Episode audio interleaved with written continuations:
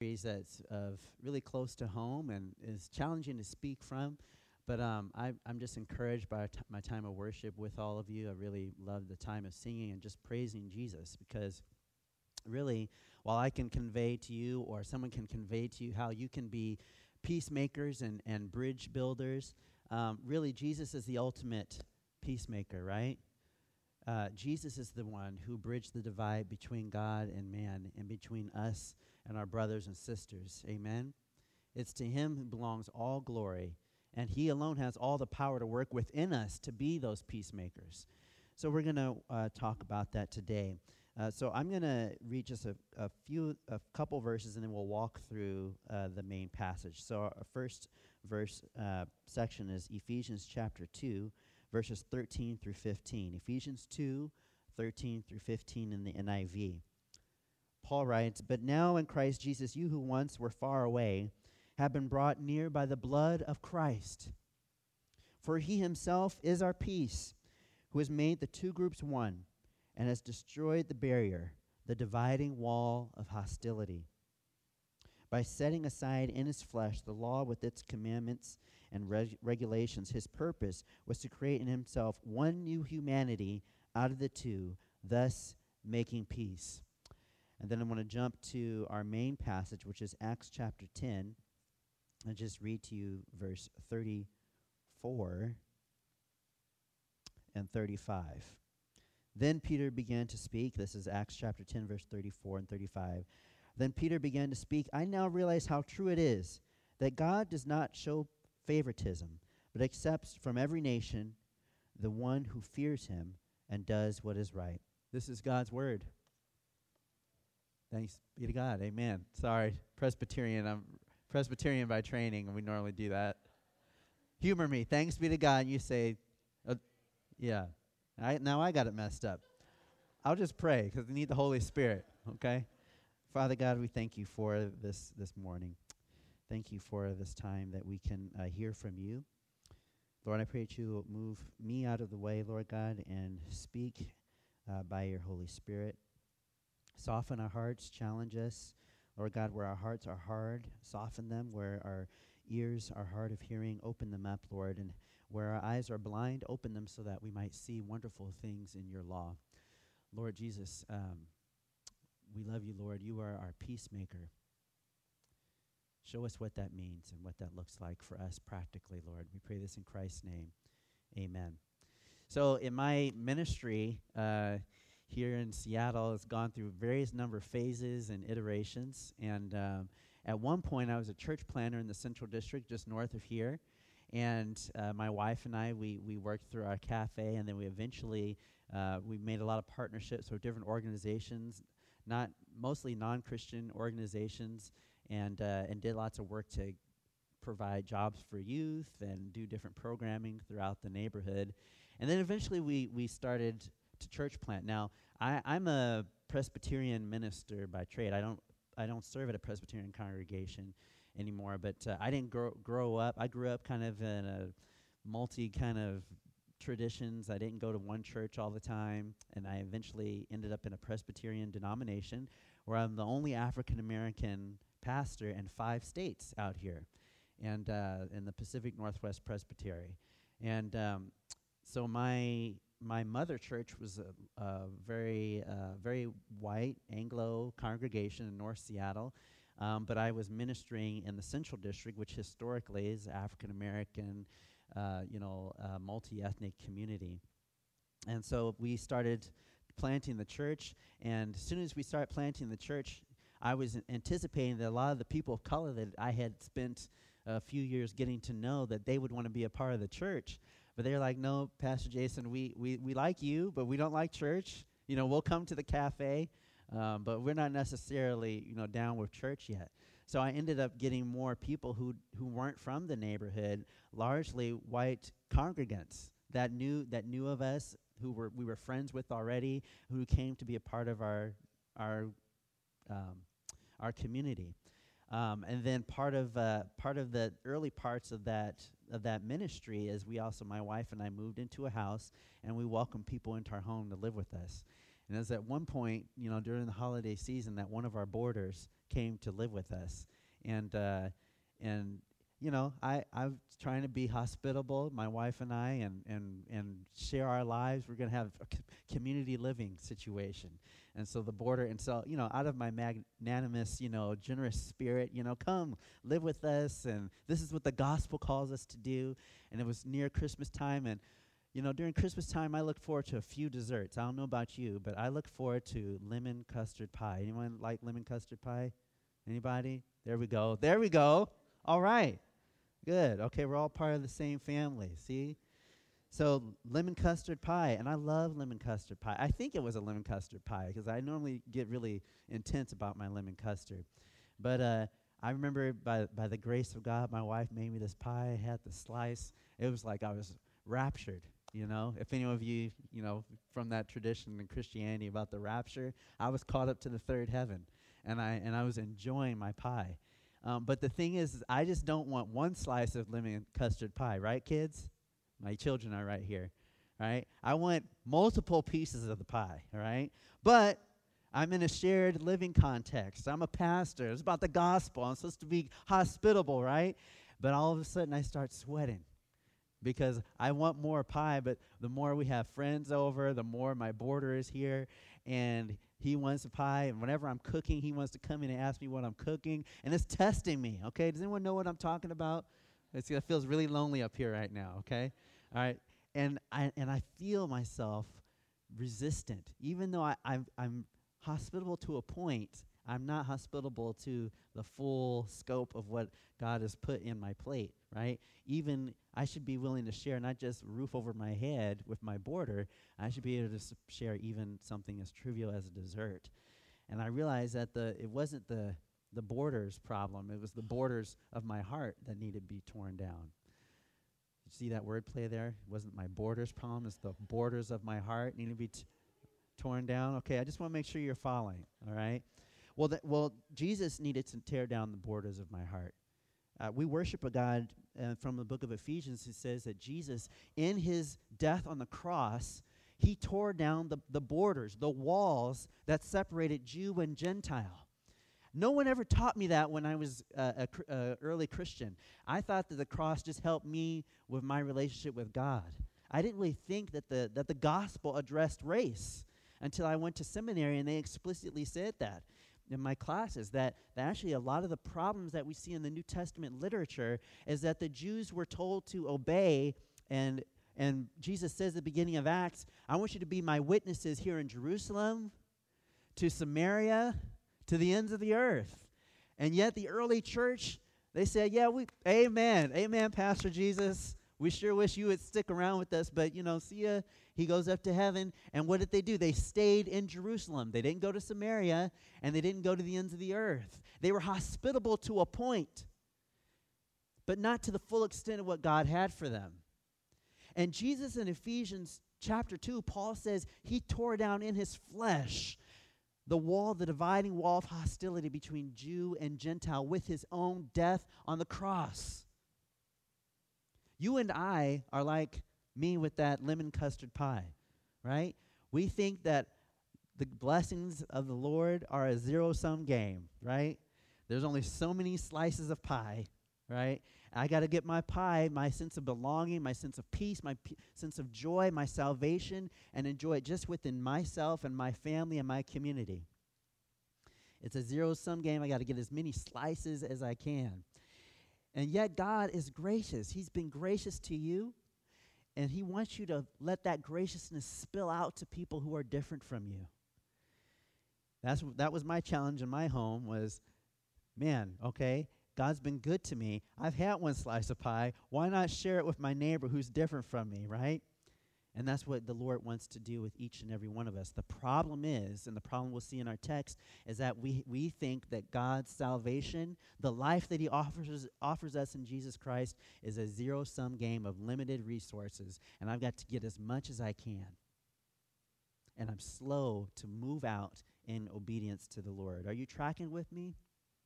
You know what this is like. You yourself and your family, interpersonally, you are, have broken relationships with family members and friends. Maybe some of you feel self righteous or you feel like you've been oppressed or wronged and you are, are slow to, to offer forgiveness. Actually, there's enough love for you to be forgiven and for your husband to be forgiven or your mom to forgive you or your family, for you to forgive your family. Or it happens racially, right? There's, there's, there's your community, but then there's the white community, there's the black community, there's the Latino community. God has enough love for each, each of us to have a slice of the pie together. But the problem is, is we huddle up, as Dr. King says, at 11 o'clock on Sunday morning is the most segregated time of the, of the week, right? We all huddle together in our, our little silos, our enclaves. Yet the gospel says to go out, go out to the ends of the earth. So we're going to unpack this a little bit uh, through walking through Acts chapter 10, what I find is one of the most curious and interesting uh, texts in uh, the book of Acts. Uh, some of what informed my uh, message to you today, just for just for nerds, okay? So this is nerd time. I'm I'm kind of a Bible nerd, but uh, and theology guy. Cultural intelligence for a changing church. Soong-Chan Rah, all right, Korean brother out of Boston. Some of you may have read some of his things. Uh, this is a really good book on cultural intelligence. Uh, this one is a little dense. He has some uh, more um, more practical books, but Miroslav Volf's Exclusion and Embrace, which is also a really good book, as well as Henri Nouwen's In the Name of Jesus. So you can pick those up. Uh, ask me about them afterwards if you like. I might reference them throughout the passage. So let's just walk through together. I like walking through the passage. Is that okay? All right, Acts chapter 10. Peter and the apostles have been given this mandate go to Jerusalem, to Samaria, to the ends of the earth. And yet, Acts 1 through 9 tells the story of the Jews going to the Jews. I'm a comic book dude, and uh, there used to be this cartoon called Tiny Toons. And uh, Tiny Toons cartoons, there was a, a character pretending he was Batman, and he wanted to join the Justice League. And the Justice League said, No, it's not the Justice League, it's the Just Us League. You don't have superpowers, so you can't be a part of our group. And that's essentially the summary of Acts 1 through 9. You didn't know that, did you? All right, 1 through 9 was kind of like the just us, right? Just the Jewish people. Yet the Lord is the great evangelist. The Lord is the great wall breaker. He's the peacemaker. And he is the great evangelist who's going to bring about salvation to every tribe and tongue. He has to nudge Peter into obedience. Acts chapter 10, verse 1. At Caesarea, there was a man named Cornelius, a centurion in what was known as the Italian regiment he and all his family were devout and God fearing. He gave generously to those in need and prayed to God regularly. One day at about three in the afternoon, he had a vision. He distinctly saw an angel of God who came to him and said, Cornelius. Cornelius stared at him in fear. What is it, Lord? He asked. The angel answered, Your prayers and gifts to the poor have come up as a memorial offering before God. Now send men to Joppa to bring back a man named Simon, who is called Peter. He is staying with Simon the tanner, whose house is by the sea. When the angel who spoke to him had gone, Cornelius called two of his servants and a devout soldier who was one of his attendants, who told them everything that had happened and sent them to Joppa. The Lord uh, doesn't have the angel preach the gospel to Cornelius. But he does send Cornelius in answer to prayer. And that's kind of my first point to, to you is that the Lord is this great peacemaker. And how does he do it? He does it by answering the prayers of the other. Even if you are commanded to go and spread the gospel and do what you're supposed to do, and you don't do it, that's okay because the Lord's going to make you do it anyway. the Lord's going to do it, and He's going to begin the process even before you get there. I am familiar of some of your ministry across the street to Dearborn Park Elementary. Wonderful avenue of ministry that you're doing there. Before you showed up, right, God was al- already working in the heart of the principal there. God was already working on behalf of those who are different from you, right? Amen? God is already working. He answers the prayer of the other. I'm a history teacher by trade. Obviously, I, like Pastor Roy mentioned, I taught at Cleveland High School little, about 12 years ago, and I taught the kids about Seattle local history. I talked about how the Central District was one of the few places where African Americans and Japanese Americans, Latino Americans could live in, in, in the city um, because of restricted covenants and, and, um, and racism throughout the city of Seattle. And I talked about, because I was on Beacon Hill, I told the story of Beacon Hill, how it was called Boeing Hill until the 50s and 60s. And then many of the Chinese and Filipino uh, uh, residents moved into the area. And as is the tale with many inner cities, a lot of the white people fled out of Beacon Hill. And we talked about how these communities were sh- stuck here. You couldn't live, if you were Chinese or Filipino, you couldn't live up in Green Lake. You couldn't live up in Laurelhurst. If you were African American, you couldn't live uh, in other parts of the city. You were stuck here. And yet, God blessed these communities to be resilient, for there to be activists and community leaders that led the way for the Chinese, Filipino, African American communities in the 1960s. God heard the cries of the people of injustice, and there were people here who stood up in the gap in the midst of racism. God always hears the voice of the other. The thing is is that you and I as God's people are slow to realize that. But God is still active as our evangelist and he hears the cries of those who are different from us, who are oppressed, who are ostracized and left out. He hears their voice and answers their prayers. I praise God that he heard my prayer when I was the other. He heard my prayers, he's heard your prayers. And if he has done that, then we ought to be sensitive to the plight of others around us. The story continues. Verse 9 About noon the following day, as they were on their journey and approaching the city, Peter went up on the roof to pray. He became hungry and wanted something to eat. And while the meal was being prepared, he fell into a trance. That's Greek for he fell asleep while he was praying. Okay, let's just keep it real. All right. Anybody get up early in the morning and you start praying and you fall into a sleep?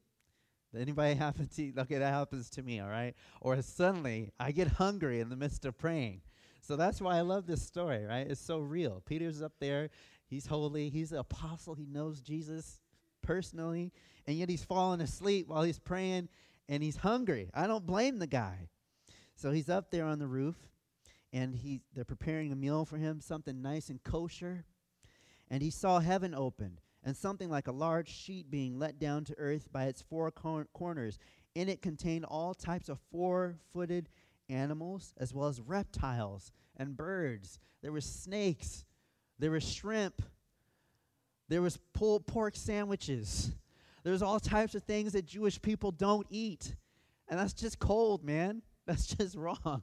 Jesus is just messing with them. Three times he brings the sheet down to Peter, and Peter says, Surely not, Lord. Now that I am telling you the truth now, in the Greek it, it means uh, not someone, or as in vernacular we say in uh, black culture, or maybe young, young you all say this, I am not the one, right? I'm not the one, all right? Not this dude, all right? I'm not the one. I'm not going to eat that stuff. Peter replied, I have never eaten anything impure or unclean. And the voice spoke to him, saying, Do not call anything impure that God has made clean. What is the Lord doing to Peter here? He's getting he's challenging him not about his diet. He's challenging him about the things that go underneath his practices, to his beliefs, to his judgments, to his biases. The second thing, beside the first thing was is that God is a great evangelist who answers the prayer of the other. The second thing is God is is the one who who hounds us, hounds us to challenge our biases. He's hounding Peter here. He gives us the same vision three times over. He hounds Peter and he's challenging his biases and his prejudice, the internal things. Soong-Chan Rah talks about this in his book on cultural intelligence. He talks about how it's somewhat easy to change your external practices. Oh, well, we, we, we want to be a more culturally sensitive, intelligent church, so let's just go help out uh, uh, in a poor neighborhood somewhere. Let's go help someone who's different from us. Rah says that's good, and that's part of the process. That's the uh, external work that can be done. Let's do a, Uh, a training on institutional racism. That's great.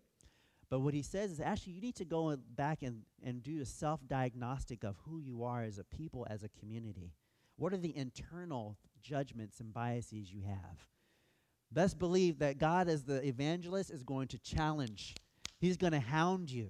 That's what He did in my life, right? I already told you that I began, I had this great ministry plan. I'm going to plant a church working in the communities of color, particularly African Americans in the Central District. And yet the Lord brought more white people to my congregation initially. Now, I'm just going to keep it real. Don't get offended, okay? But I grew up, I didn't trust white people, right? My family is from Detroit. They grew up during the civil rights area and race riots. So all the things the things they experienced, they passed on to the next generation, me. So I grew up and I thought white people, they just always you can't trust them. They they oppress us. They have a history of oppression. And yet I go into a denomination filled with white people. I preach in white churches, and I still in the back of my head had this feeling that they must think that they're better than me or that I'm not as intelligent, right? And there's a rumor throughout the denomination that the reason why African American church planters fail in our denomination is because white people have a hard time struggle uh, following black leadership. I carried all of that in my mindset to st- I had to struggle with in my church planting uh, uh, tenure. And so here the Lord brings these wonderful people, Anglo Teutonic, my Teutonic brothers, right? And the, and we're all hanging out together, doing great stuff, actually. But in my head, I'm constantly, okay, do they trust me? Will they follow me? Do I trust them? Right? Then God made it even harder because my presbytery said, hey, you know, there's an Indonesian congregation in North Seattle that uh, is looking for uh, a new place of mission and calling. And Jason, I'm wondering if you would wouldn't mind absorbing part of their congregation, which is about 60 Indonesian uh, students who are coming to school here from Jakarta and their their parents. And I'm like, huh? are you kidding me? You're joking, right? I'm trying to reach a group of people that's being pushed out of their neighborhood, and my core group is mostly me and a few Anglo American families. Now you want me to take on an Indonesian congregation? Are you kidding me? And I said, Lord, you just keep hounding me to, ch- to, to face what I was raised with because we grew up black and Chinese and black and Korean, black and Indonesian. We didn't we didn't see eye to eye. We're we're our communities kind of were both oppressed, but we don't trust each other. Okay, it's hot up here. Are you following me? Okay, all right. But God keeps hounding, hounding me and challenging me, right? To be a pastor to all these different cultures. And it was a crazy church. I essentially was pastoring an Indonesian church. My, my wife's there, my brother Sam, he was a part of the church. They know what I'm talking about. We did an Easter production. Sam's dressed up as Pontius Pilate. I'm playing the drums. We got Indone- I mean, some of the students who were at characters they didn't speak English really well, and so it's just crazy. Doing two services, one Indonesian speaking, one English. So the Lord was constantly hounding me, and I know that He's going to do the same for you. Who is that neighbor that you have, or who is that person in your job whom you don't care for, who doesn't respect you? Or who is that person from another culture that you go, oh, see, that white people, see, they always want to run stuff. They always telling me what to do. Oh, see, those Koreans. All right. you know, do I have to fill in the blank for you? God is going to make a way for you to be hounded. I don't have to preach to you to convince you. Your neighbors get on your nerves. I know some of you here in this church in this church probably get on each other's last nerve. All right, don't look at them, okay? Keep eyes eyes forward. But the point is is that God is going to make it hard on us. He's going to hound us to make us the people that we're supposed to be. Peter doesn't want to go and minister to Gentiles. He's made that clear by his actions, and yet the Lord hounds him nonetheless. But he also does it, and he does it in a way that Peter has to be passive. He has to go and not hesitate. That's the third point. He says here, while he's standing there, uh, sitting on the roof, the Holy Spirit says, him, Peter, I've sent three people they're looking for you. Verse 20. So get up and go downstairs. Do not hesitate to go at them, for I have sent them. I love that. I love that. It's not just that the Lord hounds us to confront our biases, then externally, as Rah talks about, about externally, he tells us to go and not hesitate, to be close, go into p- close proximity, even up into their living room, right? You'll see this as the story goes along. He says here, Peter went down and said to the men, I'm the one you're looking for. Why have you come? 22. The men replied, We have come from Cornelius the centurion. He is a righteous and God fearing man who is respected by all the Jewish people. A holy angel told him to ask you to come to his house so that he could hear what you have to say. Then Peter invited the men into the house to be his guests. You and I, when we want to be about ministry and reconciliation, we like to set the terms, right? Let's just keep it real. We, we live in a culture where um, we understand that people of, of the dominant culture generally like to set the terms of ministry, right? They we're conditioned to expect that white people get the, the, the credit, they get the they they set the terms of discussion. Even in some of my work in UGM, I'm trying to get the the white pastors to come with me to go to African American churches because as white pastors, they're just used to things. Just we just come to them. So actually, let's flip the the privilege here, and you be passive and hesitate. Don't hesitate and go, even into a place that's intimate like a living room. I'm running short on time, so I'm not going to read read every verse here, but Peter finds himself he finds himself in verse 28 going into Cornelius's living room. He says, "You are well aware that it is against our law for a Jew to associate or visit with a Gentile." But God has shown me that I should not call, call anyone impure or unclean. He goes into the living room. He, he basically um, sullies himself, he, he defiles himself, he breaks the law in order to, to fulfill the law of Christ. He breaks his own traditions, his own cultural expectations, and goes into the, liv- into the living room of Cornelius. And he does it and he doesn't hesitate. Recently, I had pastors from Capitol Hill on a monthly basis. We pray together, about 12 to 15 congregations. And I had pastors from the Capitol Hill and the Central District come together. And one of the pastors from the Central District sat there. And I know that he's had struggles with white pastors. I know he has. He's told me. But he sat there and he, he opened himself up. He, def- he, in a sense, broke custom and, ta- and talked very openly about his own personal struggles to people who may think of him as an oddity or something exotic or something someone not on par with them. He was so candid about his inner struggles that it it it caused us all to be super emotional and and open with our own struggles as well. God calls us to not to hesitate and to go into places where we share stories.